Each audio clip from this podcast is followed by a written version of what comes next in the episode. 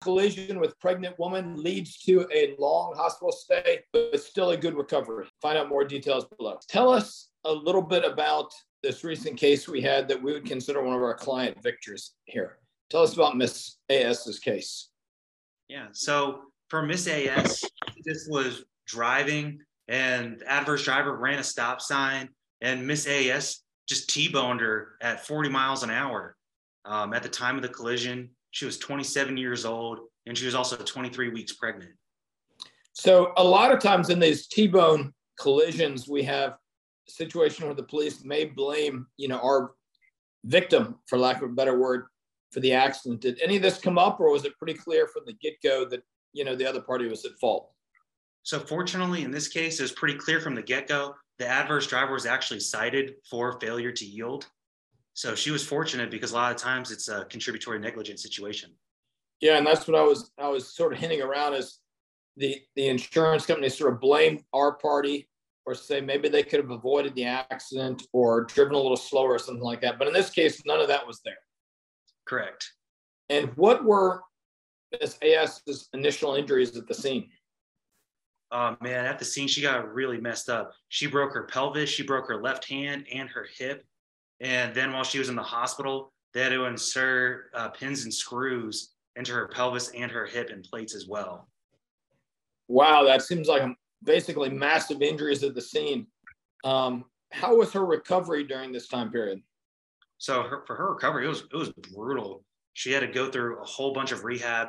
I believe it was about four or five months of rehab, just every single day. She was in the hospital for about two weeks, and then she got moved to outpatient therapy. She had a real tough time getting back into fighting shape. And how did the insurance company respond to all this? Were you able to get her a, a good settlement overall? Absolutely. I was able to get her a $100,000. I just kind of laid some little trails about what her injuries were and then I dropped the bomb. Oh, and she's also pregnant with a broken pelvis. And then immediately they tendered a hundred thousand. And was that the the total of the policy that was available in this case? Yes, sir. It was the total amount available.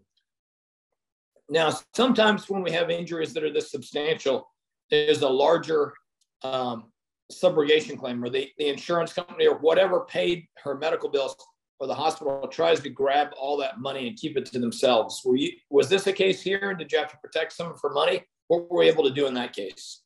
So fortunately for Miss AS, uh, the subrogation claim was for about $33,000, which would have been the pro rata amount anyway.